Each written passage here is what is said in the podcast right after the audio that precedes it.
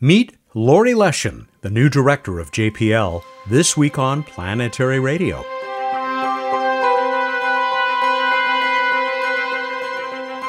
Welcome. I'm Matt Kaplan of the Planetary Society with more of the human adventure across our solar system and beyond. Laurie Leshin took over as leader of the Jet Propulsion Lab in May. She invited me to her office on the vast campus of the NASA Center that is operated by her alma mater, Caltech. You'll hear our very enjoyable conversation in a few minutes. We've also got a great bonus to share. I'd invited our own Casey Dreyer to tell us about his insightful and inspiring essay marking the 25th anniversary of the film Contact. We had that conversation, but only after Casey helped me explore the announcement by Russia that it will withdraw from the International Space Station after 2024. All that and a visit to Burger Heaven with Planetary Society Chief Scientist Bruce Betts in this week's What's Up. You've never seen Jupiter like this, not unless you've already caught the infrared images of our solar system's giant captured by the JWST. There it is in two different wavelengths at the top of the July 22 edition of the Downlink, the Planetary Society's free weekly newsletter. Below it is a real stunner. It's a full globe photo of Mars taken by the United Arab Emirates Hope spacecraft in February. Kudos to Jason Major for processing it from the UAE's data we learned that NASA has decided to delay the launch of the Viper rover to the moon. Viper, that's Volatile's Investigating Polar Exploration Rover. And the Ingenuity helicopter on Mars is expected to rise through that thin air once again in August. Engineers and scientists expect dust storms to subside by then, allowing the tiny whirlybird to fully charge its batteries. Also at planetary.org slash downlink is an item about my upcoming retirement as host of this show and a link to where we are inviting applications. Casey Dreyer is the Planetary Society's chief advocate and senior space policy advisor. Casey, welcome back. You know, my intent was that we would merely talk about this piece that you have written for the Planetary Society website uh, which I believe is one of the best and really most beautifully written pieces I have ever seen on our website. Uh, we will come back to that in moments, but it was only moments ago, anyway, that I learned about this news, which is bound to be big news about the ISS and Russia's involvement. You want to give us a quick recap? Well, Borisov, the new head of Roscosmos, met with Putin and stated that the uh, Roscosmos or Russia will intend to uh, separate from the ISS partnership after 2024. This caused quite a bit of attention and, and obviously, I'd say honest confusion, particularly for people just following the news or watching space. And really, after looking at this closely, after parsing through the language, it's not that different than what has been said before by the previous head of Roscosmos, Rogozin, who was just recently demoted. And I think the best way to interpret these types of headlines and these types of statements is to look beyond the words to actions. As of yet, right, and I'll emphasize yet, we have not seen any concrete actions by Russia that shows immediate or even near term desire to depart uh, the ISS partnership this was such an interesting story, just the same. It's not surprising it's getting the attention that it is. So your conclusion, uh, hopefully it's, it turns out to be the case, is reassuring. There are some other interesting little pieces to this story, and and uh, a good part of my source uh, for this is the New York Times piece, which I do recommend by our friend Kenneth Chang, and another reporter whose uh, name I forget, but he is uh, the New York Times uh, reporter from Russia. It's an excellent piece. They quote an analyst as saying that really, you know, as we hear about Russia becoming more involved with China, Russia really doesn't have that much to offer to China in the establishment and maintenance of their of their space station. Is is that what you've learned as well? Yes, that seems to be the case. And not only do they not have much to offer, it's not even clear if they can access China's space station based on the orbits that China placed its station into. One of the entire purposes and, and motivations behind the Chinese space program right now, recall, is it's a like most space programs, it's a symbolic statement of technological capability, of organizational might, of resource uh, capability. And it makes sense that China, I mean, in its, once it was really closed off from US cooperation, it benefits from its own independent space program, right? So it's not seeking partnerships beyond those that it can use as a kind of a symbolic uh, partnership, regional soft power demonstration, right? And that's what we're seeing uh, it move forward, just like the ISS is as a function of US and Russian still uh, cooperative soft power. You can't just jump from one space station partnership to the other. There's a lot of complexity. And, and what I said to to another reporter earlier today, particularly with, with, Russia's situation, is really limited in terms of the options they have in general, whether they want to do their own or partner with another station. The Nauka module, which just launched last year, was over 20 year development process for Russia and still had major, major glitches that really threatened the station when it was attached. Hmm. Right? You don't go down to the space station store and buy a module, right, and swipe a credit card. Not it yet. Takes a, not yet. it takes a lot of time, effort, and money, none of which we've seen uh, Roscosmos begin to apply to this program. So again, that's why I look past this. And the other key word here, they say it's after 2024 that they intend to pull out. Well, there's a lot of years that technically fall after 2024, right? That is a good statement too, is that there may be some uncertainty in the ongoing partnership. They may wait until they have existing hardware flying separately. But again, nothing that we've seen yet indicate any immediate change in this relationship. And I also will emphasize US and Russia just 10 days ago signed a partnership to launch each other's astronauts to the ISS. So, what does the action say versus what the rhetoric says? I always say rhetoric is cheap, right? Rhetoric is free. People can spout words like I do frequently, you know, ad nauseum. Uh, it doesn't cost you anything. Actions, how you spend money and resources, that tells you something. That's policy in action. So, we have not yet seen policy enacted from these statements. So, stay tuned. Back to the original topic we had in mind, some words you spewed on July 21st. and and spewed rather rather well, rather well. It's your article uh, at planetary.org, Faith, Doubt, and Contact. On its 25th anniversary, Contact remains as relevant and unique as ever. It is clear that this film has meant a lot to you for the last uh, quarter century. It really has. I mean, it was surprising to me that it's been that long since it came out. Yeah. I think it's a very underrated film and deserves a higher place in you know whatever we consider a film canon, not just as a sci-fi film, but as just a beautiful piece of, of cinema.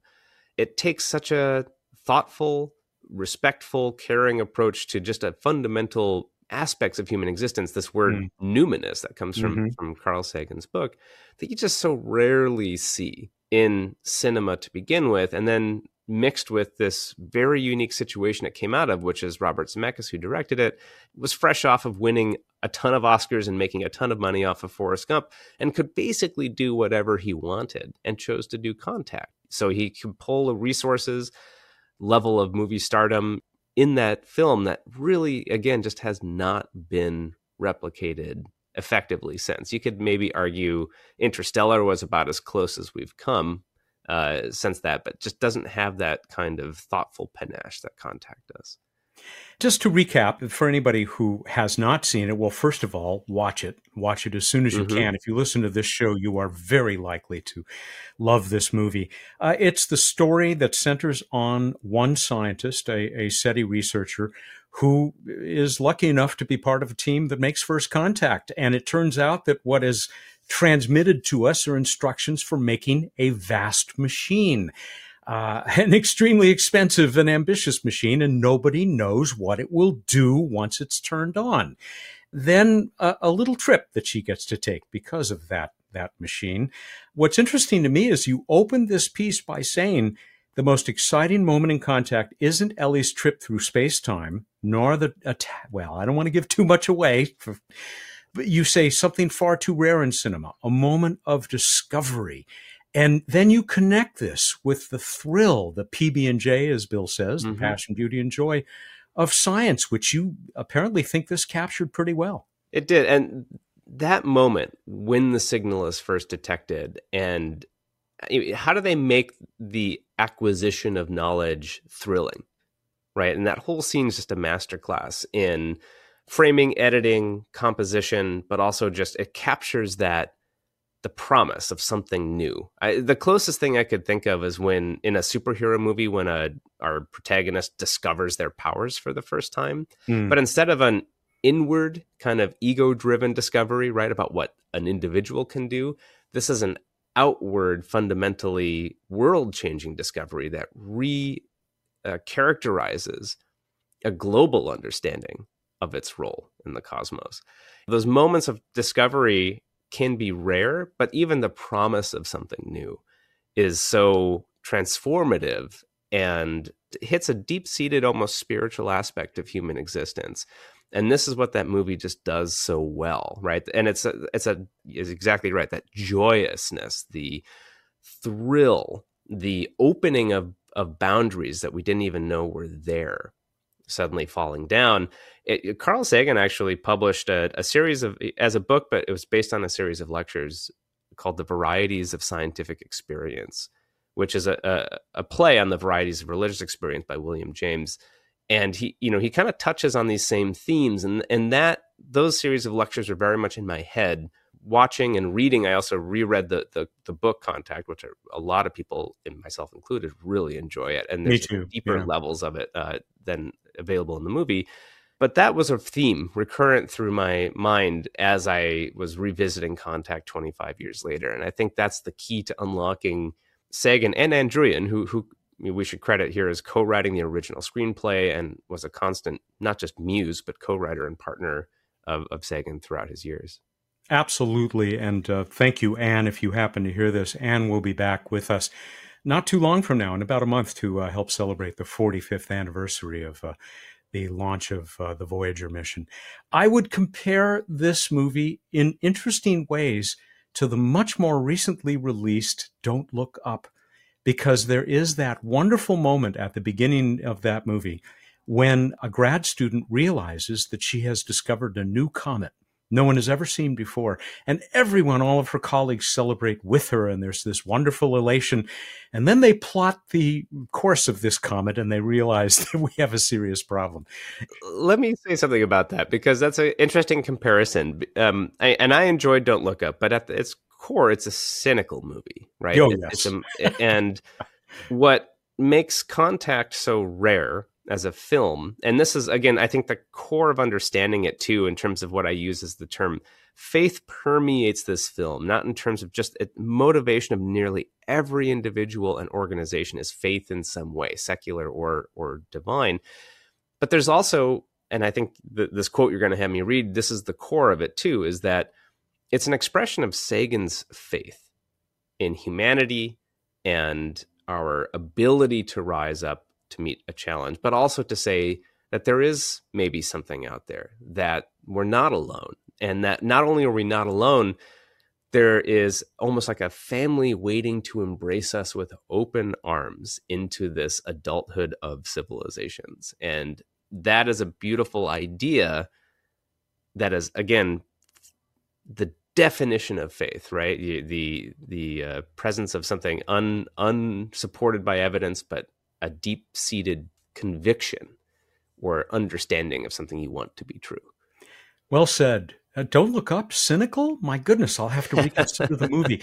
No, I let's close with this this one paragraph. The whole piece is beautiful. We just won't take the time to read it. Go to planetary.org and and read it for yourself.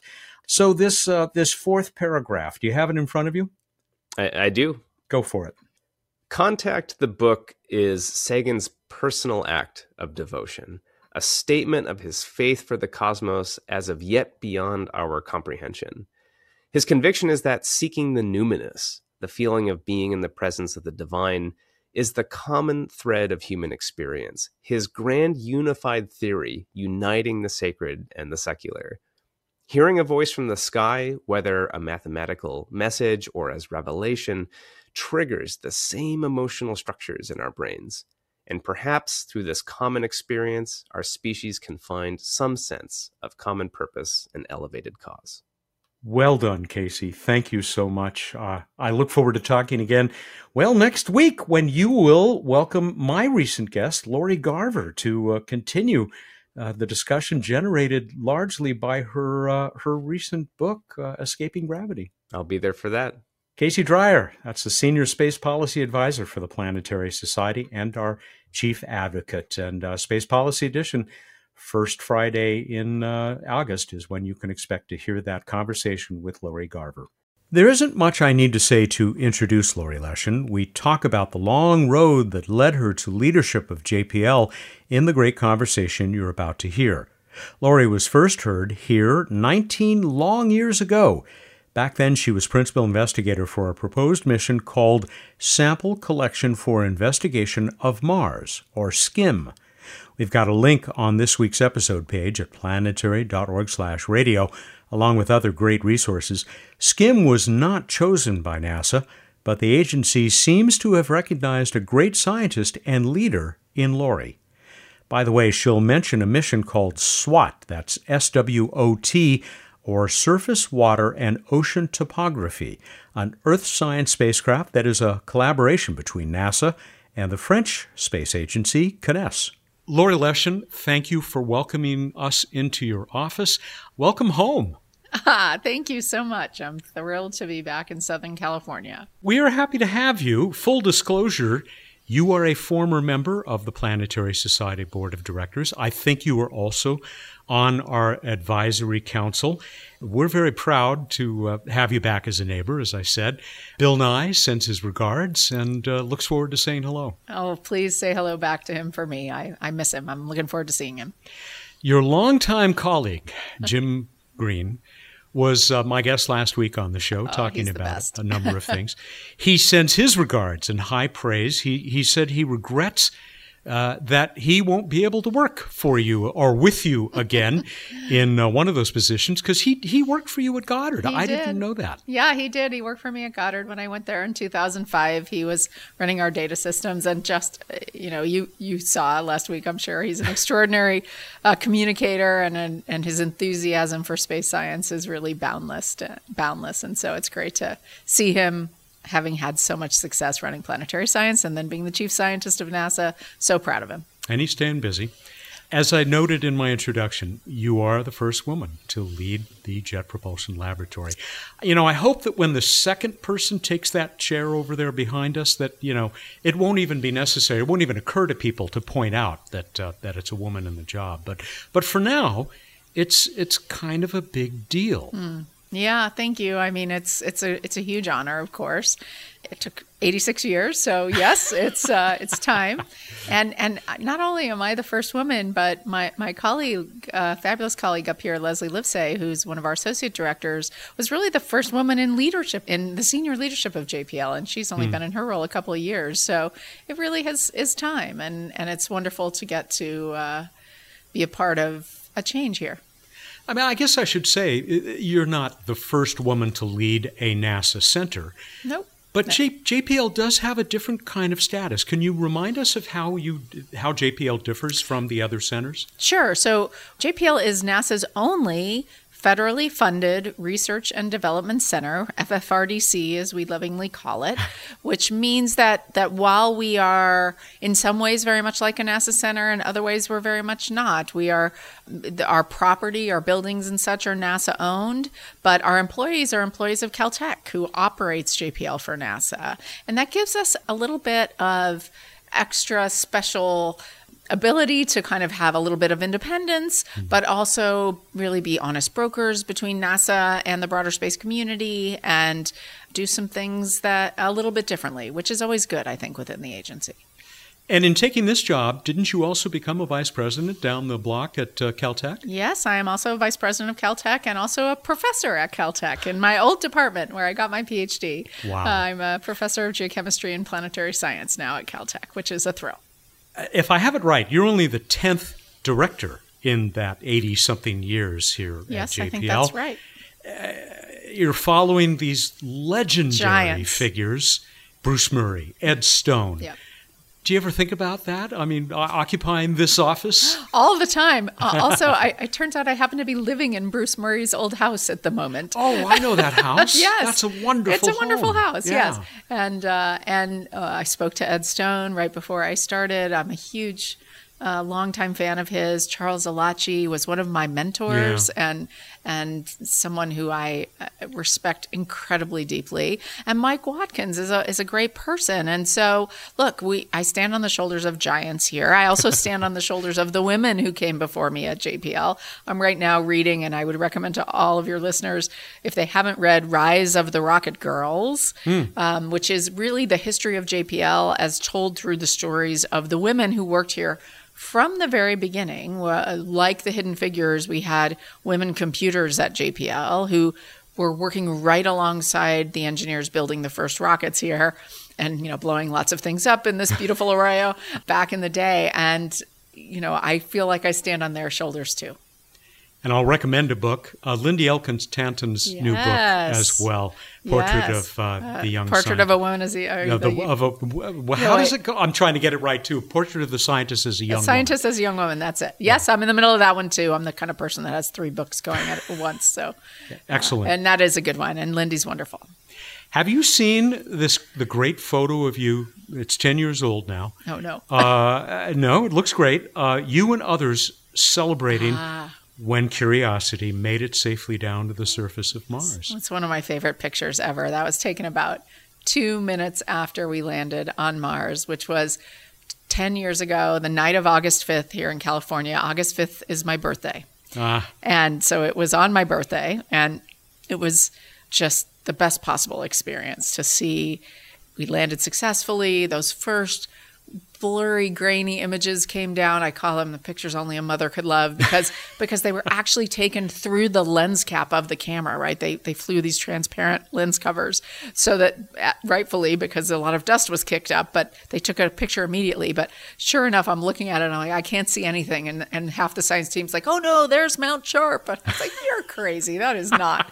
but sure enough, the next day when we opened the lens covers, there it was, and uh, and you know it was like 10:30 at night when when we landed her on Mars. And you would think, as I tell this story a lot, you know, you would think it's like, okay, great, let's go out and celebrate. Well, no, you can't do that. You've got this. I say it's like having a new baby on Mars, right? You've you've got to make sure it's okay, that it, that it's healthy, and that it it can figure out its surroundings, and that it's gonna you know survive the first night and all of that. So we immediately ran across the street to the Science Ops Center and started working and worked all night that night and all night a lot of nights. So it was a it was a thrilling, thrilling time.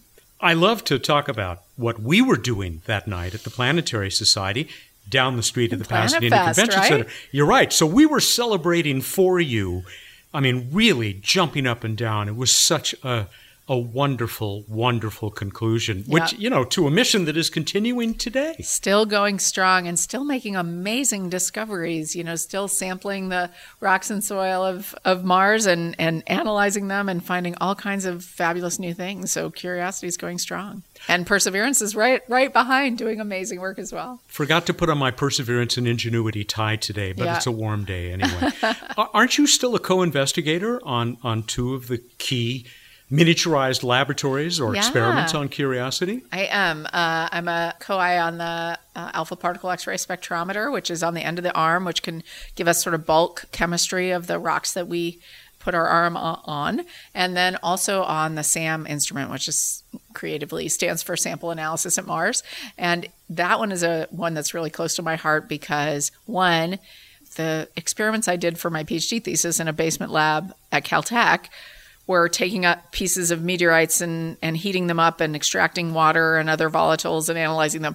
And that's basically the same experiment that SAM does on Mars with rocks we've cored into or we drilled into or, or soil we've scooped.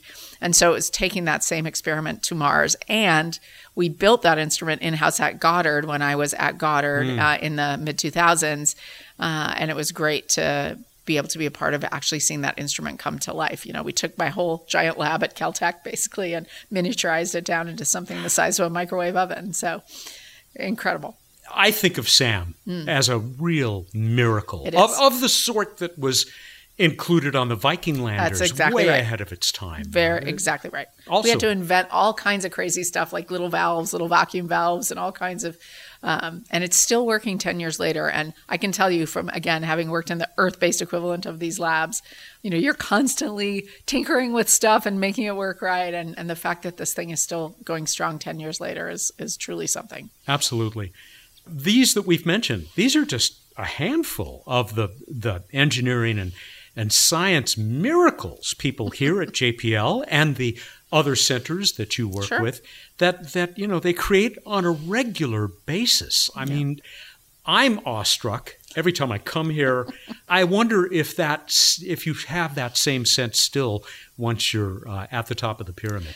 Absolutely. You know, you, you have to deal with a lot of challenges when you're in a job like this. And for me, the, the thing that keeps you going through those challenges is the inspiration that I get from the science that we're doing every single day, but also the people who are doing that science, who are so committed and dedicated. And, and you know, I, I talk a lot about how, and I can tell later if you want a story about when we were installing a camera on the Hubble Space Telescope and how I, you know, how I saw people crying, right? Like it uh-huh. was this people think science is the passionless pursuit of knowledge and it's nothing So of the wrong. sort so Yeah. wrong it's the passionate pursuit of knowledge and we do that every single day here not just on mars but around most planets in the solar system across the universe through fabulous telescopes like james webb and also looking back at our own planet earth to try and understand how it's changing and what the impact of that is on people's lives I'm thinking about those previous directors that you mentioned. Every one of them a scientist or an engineer, basically scientists and engineers, scientists and engineers uh, who, you know, I I know some of them told me that they they wished they had time to do the kind of science they had done before they took on that this job. You've got to be facing the same kind Yeah. of conflict. Do you ever, you know, wish you could just disappear from this upper floor and head down into a lab? Well, I've only been here two months, so I, I haven't. I don't have that wish yet. But so before I came here, I was president of a wonderful place called Worcester Polytechnic Institute (WPI) in in Worcester, Massachusetts, which is Robert Goddard's alma mater, by the way. So hmm. in the ro- history of rocketry, it, it features prominently. They didn't have a geology department or a, people doing space science. They had aeronautical engineering, aerospace engineering, but but they really didn't have people who do what I do. Whereas here at JPL and at Caltech, I have tons of scientific colleagues. So it's actually probably, I hope, going to be easier for me to do a little bit of research while I'm here. I don't have hugely high expectations, but uh, again, with the faculty appointment at Caltech, I do hope to be sharing some students and postdocs with colleagues and and pursuing some science and maybe even jumping back into curiosity and maybe even perseverance. Who knows? Good luck with that. Thank you. What are your priorities? I mean, every new director brings their own approach to the job, and and that trickles down. I mean, what do you have in mind? Yeah. Well, it's a big agenda right now, and and so and I'm still learning a lot. I will not claim to have uh, all the information I need to answer that question really, really definitively, and I want to take the time to really understand the place. I mean, I knew the place well before I've worked with JPL for decades, but but being here and, and really embedding in the culture and the organization is something that takes a little time and i want to take the time to do that and i want to hear from lots of our team we're going to engage almost everybody on the lab as many as we can in in talking about our future but but as i look at the landscape I, you know there's kind of four big things. So one is about our missions, making sure that we are delivering um, on those missions. And people are probably aware we had a recent challenge with Psyche, a mission to an asteroid. So we clearly have some work to do to make sure we're able to deliver. Some of that's COVID related, recovering from that, but probably some there's some other things too that we need to learn from and change. So we're really committed to that and making sure missions like Europa Clipper and Mars Sample Return and the upcoming Earth Science missions like SWOT and uh, Mass Change and others that are coming are, are successful. And we have astrophysics missions too. We're building the next the coronagraph on the Roman Space Telescope. So those are all really really important and, and smaller missions as well. So making sure the missions are working that's great. Then we need to be also looking beyond that and thinking about what is uh, what does the future hold for JPL kind of beyond the current set of missions. And to do that, um, we need to be seeding technology for the future. We need to be understanding what capabilities we can barely glimpse right now that we need to develop. And so we are able to do a lot of that work here. And I want to make sure that we're really aligning our investments with with where we think the science is going and make sure we're really driving the state of the art always. And then the, the third one is about the broader sort of STEM and space ecosystems. So the space ecosystem specifically is really changing. It's changed a lot in the last decade, right? All these new entrants, all of this great launch capability that we didn't have 10 years ago, large and small, all of this, you know, new commercial activity. How does JPL continue to be essential in that ecosystem? How do we need to think differently about how we're partnering, who we're who we're playing with and how, right? And so that's number 3. And then number 4 is really around our colleagues and culture here, making sure that we are um, that people see JPL as a great place to work, where that it's a place where everyone can thrive, where people from all backgrounds can do do well and succeed, and really making sure we're embracing um, diversity, equity, inclusion, accessibility, all of those things, and just making it a fantastic place to make your career. So that was that's a short list, but you know, it's an impressive list. we got a lot to do, and I'm excited to be diving into it. My conversation with new JPL director Laurie Leshin continues in half a minute. There's so much going on in the world of space science and exploration, and we're here to share it with you. Hi, I'm Sarah, Digital Community Manager for the Planetary Society. Are you looking for a place to get more space? Catch the latest space exploration news, pretty planetary pictures, and Planetary Society publications on our social media channels. You can find the Planetary Society on Instagram, Twitter, YouTube, and Facebook. Make sure you like and subscribe so you never miss the next exciting update from the world of planetary science. There are probably people listening to us now who may not realize, I mean, you know, when they think of JPL, they see those huge successes lately. They yeah. they see the movie The Martian, and by the way, there are people working for you who wonder when that beautiful building is going to be uh, oh yeah, it's nice, right? Yeah. yeah, it's great.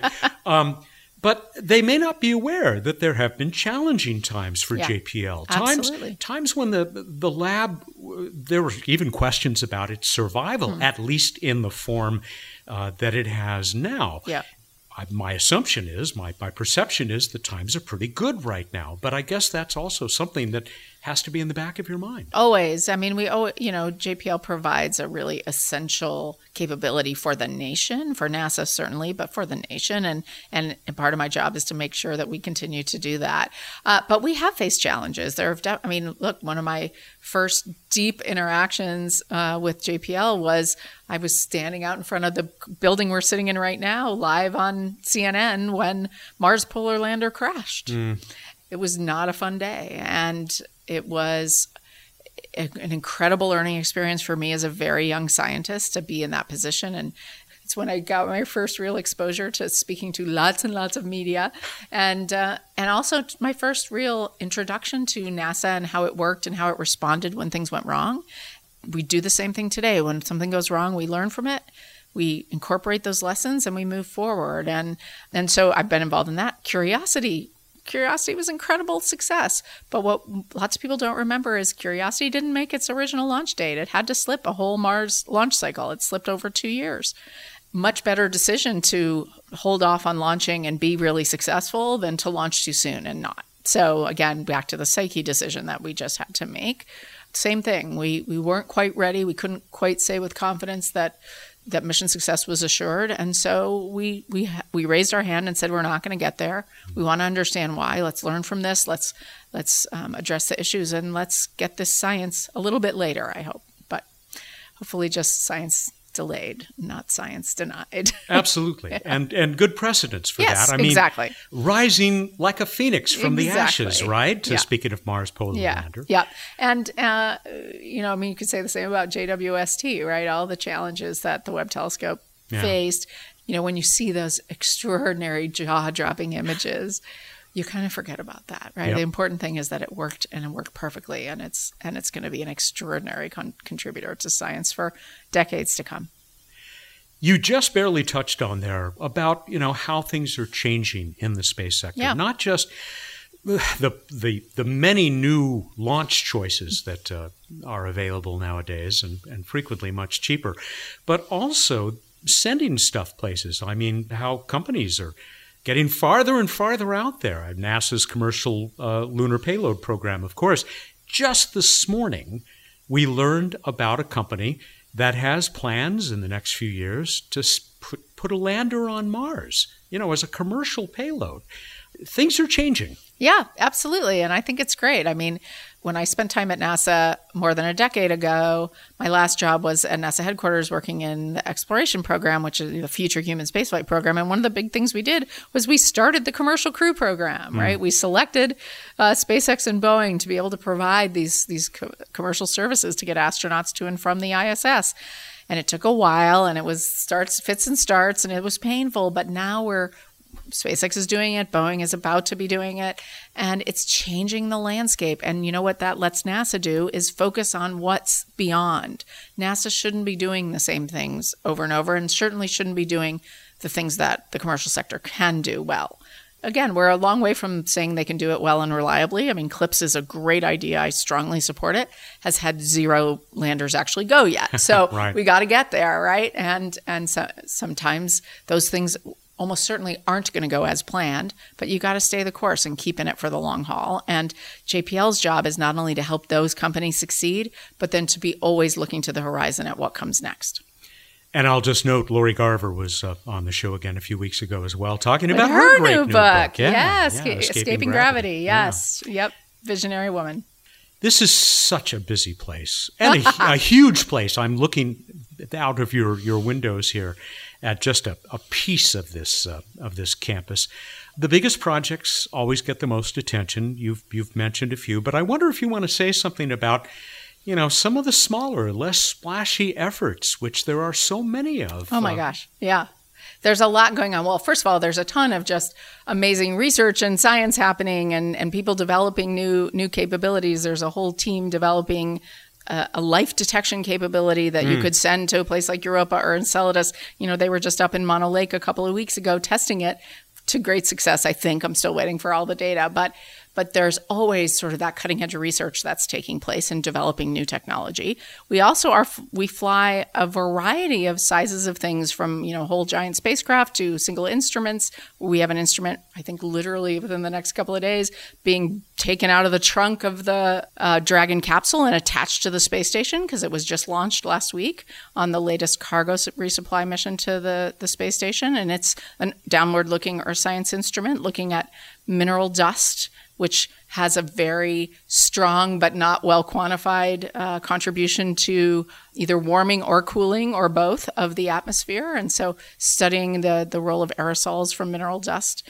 uh, is what that instrument's going to do. We've got small lunar missions getting ready to go, a couple of those, things that'll peer into the permanently shadowed regions from above and help us understand what's going on there small uh, astrophysics missions too. So we, we do things of all sizes here, and it's I think it's one of the exciting things, right? A, a young engineer can get some real sort of frontline hands-on experience on one of these small missions that maybe they wouldn't get on something big like Mars Sample Return, where they're going to be, you know, surrounded by hundreds and hundreds of others. So it, it's great for us to have a, a, strong balance of work here on the lab, and we have more work now than we've ever had. And you know, it's a great you know, everyone say, "Oh my gosh, we're so busy, we're so busy." Well, this is a good problem to have, folks. Oh yeah. but but we've still got to make sure that we're giving everything the attention it needs, and so that's something we're really focusing on.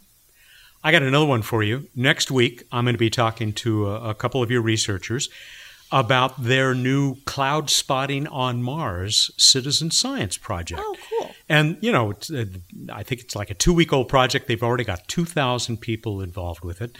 That allows me to go back to the importance of informing and involving the regular folks mm. out there who, who pay for all of this you bet. all of this work i mean how much of a priority is that absolutely so uh, actually i just did my first town hall meeting here at jpl i had like 4000 jplers between online and in person wow. uh, listening in yeah it's been great and i talked about sort of our north star and sort of first priority is advancing science and, and benefiting humanity with our missions and our uh, technology and our research. But the thing right after that was about inspiring everyone, right? Engaging everyone in our quest so that it, space just helps you think bigger. It helps you think beyond yourself. And it gives hope. I mean, mm-hmm. it, and I wasn't at JPL uh, when Perseverance landed. I wasn't. The former director had not yet stepped down, so there wasn't even a twinkle in my eye at the moment. But stepping outside and looking up at the sky in the middle of the pandemic when Perseverance landed. I mean, it inspired me, and I know it inspired people everywhere. It inspired the president of the United States. I mean, it's yeah. it's just a great thing to see how we can connect with the very best of people, and that's something I think we need right now. Uh, Bill Nye, when he's not talking about the PB and J, the passion, beauty, and joy of, of space, he likes to say, "Space brings out the best in us." It does. I agree with him. Bill's always right. well, I work for him, so I have to say that. Um, Earth Science. I got that press release last week as we speak about that instrument that's EMIT. being installed yep. on the ISS. Yep. We don't get to talk about it as much as some of us might like on this show because we tend to look away from this planet.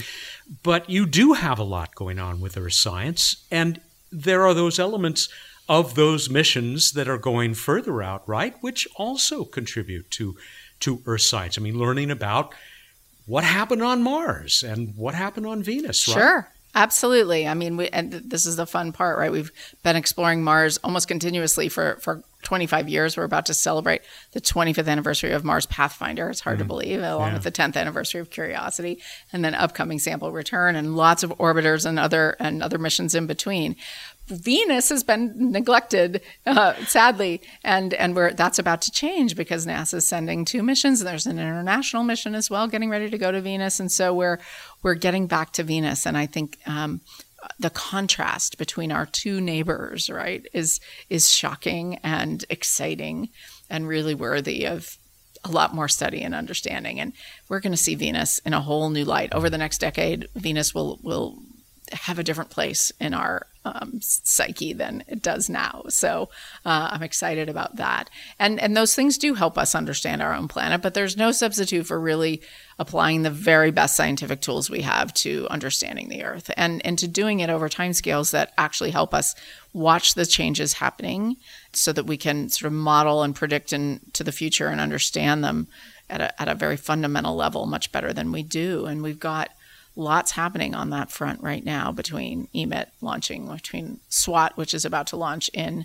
around the end of November, beginning of December, uh, which is a surface water mission. We've got lots of, of exciting upcoming things. We've even got a mission actually for the first time ever. We are doing a mission that's that's entirely philanthropically funded, so no NASA money, to look at methane plumes.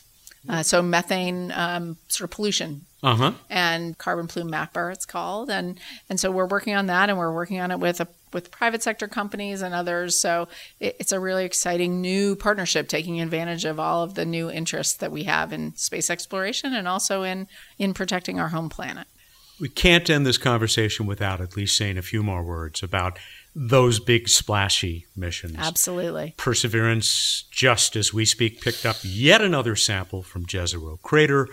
Uh, you mentioned just in passing that one that we're all very excited about that's headed out to Jupiter in a few years, yep, Europa Clipper. Years. Yep. yeah there's so much to say. So, first of all, Perseverance uh, did just take two more core samples of a location that's finally. So, it, Perseverance has been full of wonderful scientific surprises, right? It landed in Jezero Crater near the, the delta that it went to see, but not right on it. And so, it turns out that as it started sampling, it was finding these igneous rocks, volcanic type rocks, which I love. I'm sort of a fan of igneous rocks. And they have like water overprinting on them. So, they're not sort of pure but we weren't expecting that. Super exciting. So we stashed those.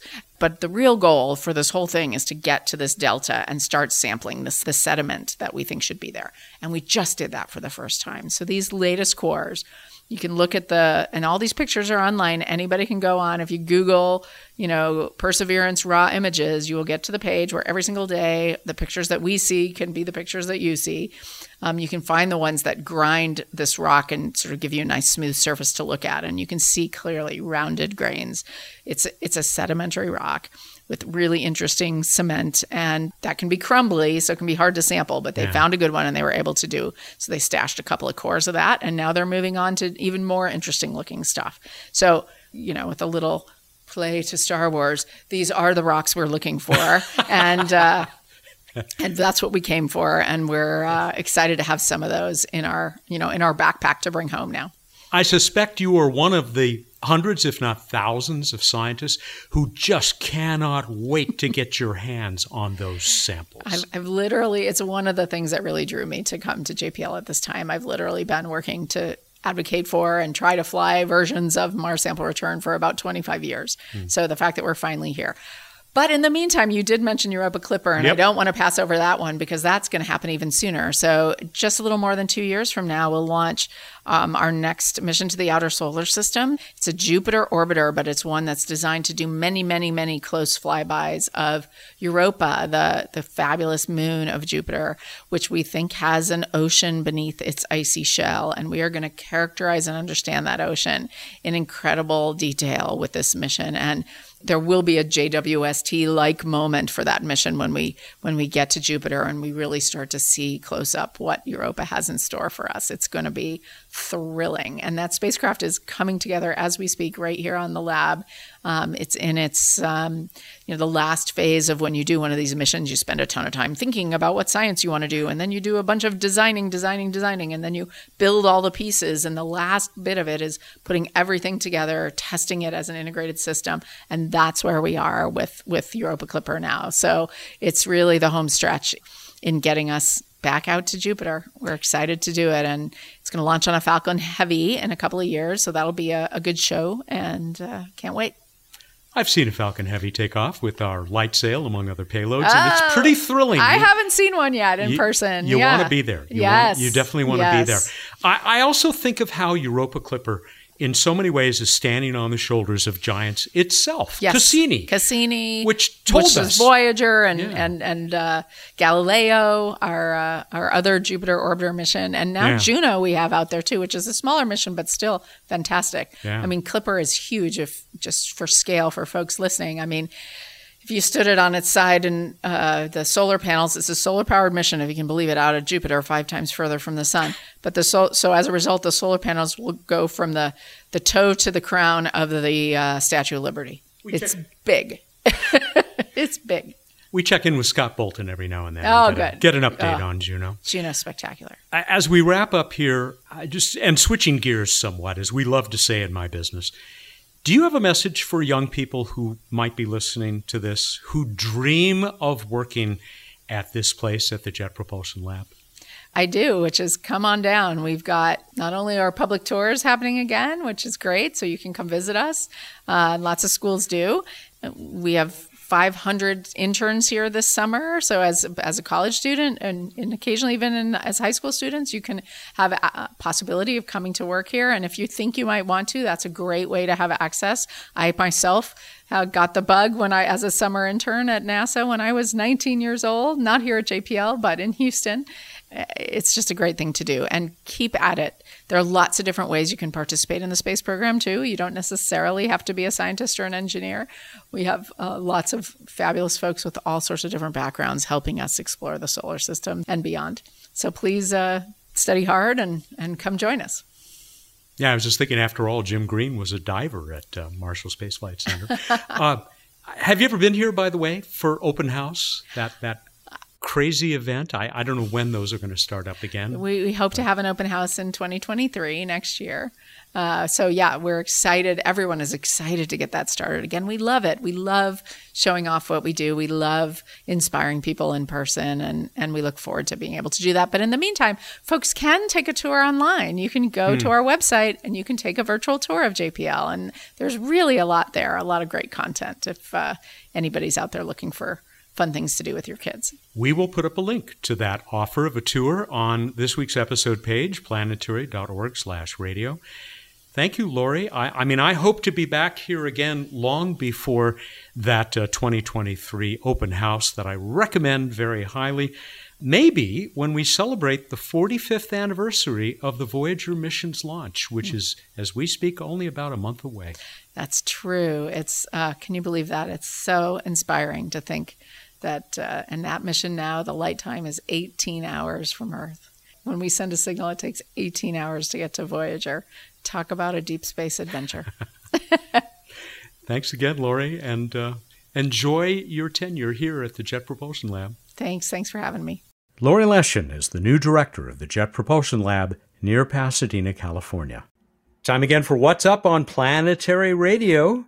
I'm with the chief scientist of the Planetary Society. That is Dr. Bruce Betts, who I forgot to tell Laurie Leshin you were her, her classmate at Caltech. I apologize. Well, hopefully she remembers. well, I don't know now, but maybe you Although know she's reached you know the such such pinnacles of success, and I work with you. Come on, you're the chief scientist. I'm the chief scientist. Now, Laurie and I were in the same class in Caltech in the Division of Geological and Planetary Sciences. I hope you enjoy the conversation. I, I really did. Well, I sure, I'm sure I will. I, I like space. Uh, I like JPL, and I like Laurie. So There you it'll be good. Tell us about the night sky, damn it. I did it. I, I insulted you enough that you you swore heavily at me. I'm sorry, everyone. Um, night sky. We have uh, four nicely visible planets. Uh, Venus low down on the horizon in the pre-dawn, and you can go across the sky, but they're really spread out. So if you're looking in the pre-dawn, you can look up above Venus and see reddish Mars, which is getting brighter as Mars and Earth come closer in their orbits. Farther up is uh, Jupiter, bright, and then farther across is yellow Saturn. But they're really spread out. So Saturn, you can. There's now a minor party going to a major party in the evening with these planets as well. Saturn's coming up in the early evening. Of course, things rise in the east because you know Earth rotation. um, and so you'll find Saturn in the east in the early evening, and then Jupiter a little uh, couple hours later, and Mars a couple hours after that. So after the middle of the night. But we have a special guest appearance, not visible unless you have good eyesight and a dark sight, but quite visible with binoculars, which is Uranus. And Uranus is always hanging out out there, but you can actually check it out kind of easily with Mars from July 30th to August 3rd. It's it's relatively close to Mars, and so if you get binoculars, hold them steady, find Mars, uh, you can check out a little blue dot that's Uranus. Or if you've got a you know, telescope, that works too. So you use a finder chart online if you need it, but uh, you can also just look for the blue dot. Let's go on to this week in space history. It was 1971 that uh, Apollo 15 landed on the moon, and uh, they did great science. And of course, they were the first to be humans driving around in a dune buggy on another world. Zoom, zoom. Zoom, zoom, zoom. You ready? Yeah. Random space fact. Oh, I'm glad you warned me. You looked a little too sedate. So, have you heard of this place called J- JPL?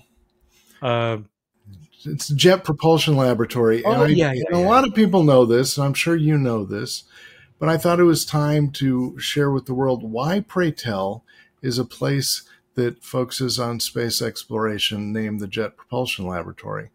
Uh, it's because it evolved from a group under Caltech professor Theodore von Karman, famous for all sorts of stuff, who did rocket research, including developing, and this uh, I had forgotten, uh, developing jet assisted takeoff for aircraft. So you strap rockets to the side of aircraft and help them take off on a short runway.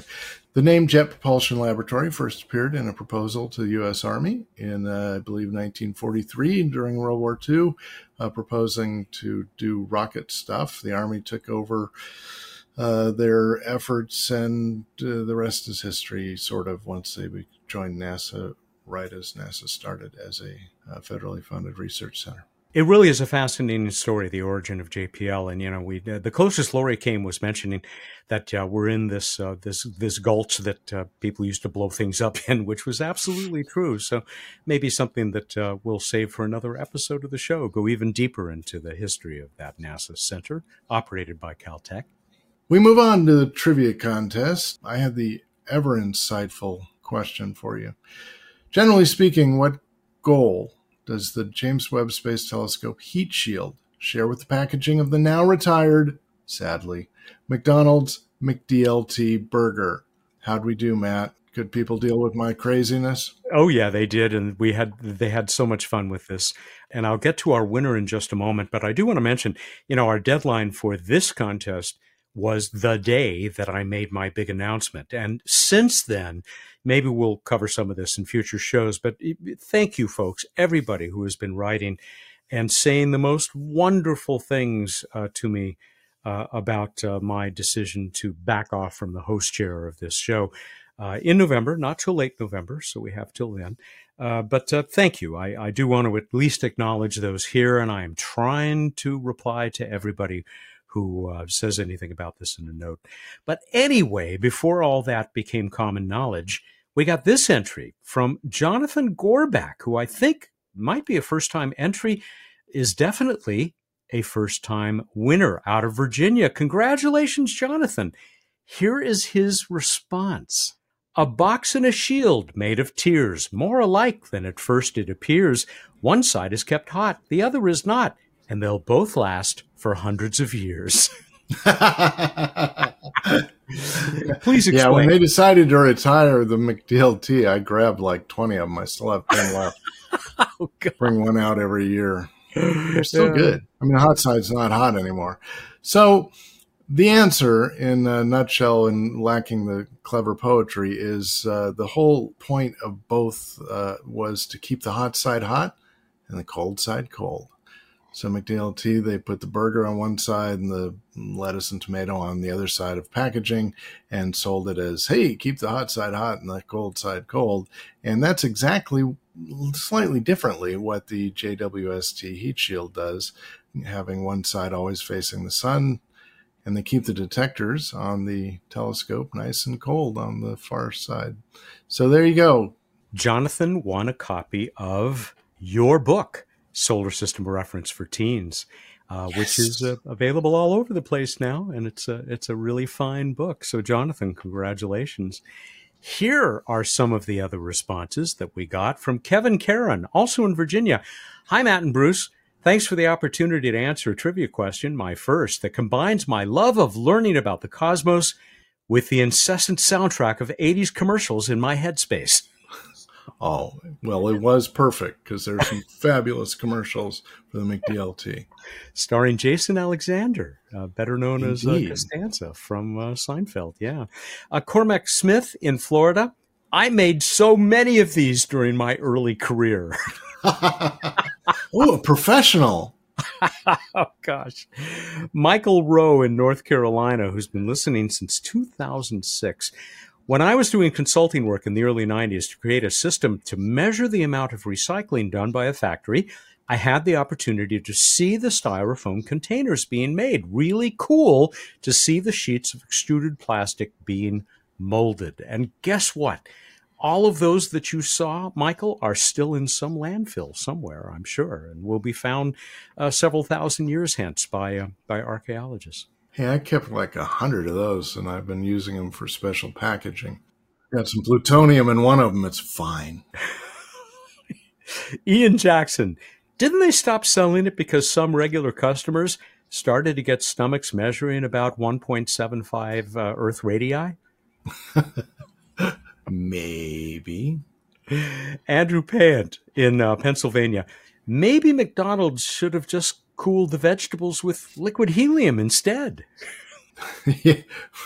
Well, that would that would be cold. In response to that, Stephen Porter in California. I don't think Bruce would have such fond memories of McDLTs if the lettuce tomato were anywhere near the cold side temperature of the JWST. yeah, yeah, under 50 kelvins, that is correct. Burton Caldwell in New York. I bet the JWST team wishes it had been as easy as a styrofoam two part container. yes, but they have a much greater sense of accomplishment now. Finally, this from our poet laureate Dave Fairchild in Kansas. McDonald's created the McDLT and wanted to serve it in sections, so half would be hot and the other stay cold till the pieces made final connections. The James Webb was given a five layered sheet, a heat shield for the machine. It's crafted of Kapton, a far better thing than McDonald's prepackaged styrene. Thank you, everybody. And uh, uh, yeah, keep them coming, folks. We got a new one coming up right now. JPL. We return one one last time to JPL. Name the locations, all the locations at JPL, to be clear, at the JPL main campus, that are on the list of National Historic Landmarks. Huh. go to planetary.org slash radio contest. Apparently you didn't know either. I hadn't. Who knew? Fascinating. Absolutely fascinating. All right. Well, I look forward to hearing the answer to this one, and we'll get those answers by the 3rd. That would be August 3rd, Wednesday at 8 a.m. Pacific time. And here's what somebody is going to win it's a copy of a great new book uh, called The Red Planet A Natural History of Mars by Simon Morden uh, researcher, planetary scientist, who uh, is a great science communicator. It is a, a beautifully written book. Uh, here's a quote about it, written with a poet's flourish. This is your comprehensive guide to humanity's future home. Well, I don't know if I want to live there, but I'd like to visit. Anyway, it's a it, it's a very fine book, and uh, it will go to uh, the winner of this one, this contest that Bruce has just challenged us with. All right, everybody, go out there, look up in the night sky, and think about. All I can think about is the McDLT. Think about McDLTs. Thank you. Good night. You still have one or two in the freezer? I'll be right over. You stay away from those.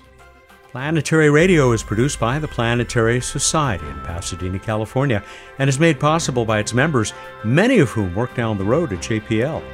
Learn how to help propel us at planetary.org/join. Mark Hilverda and Ray Paoletta are our associate producers. Josh Doyle composed our theme, which is arranged and performed by Peter Schlosser. Ad Astra.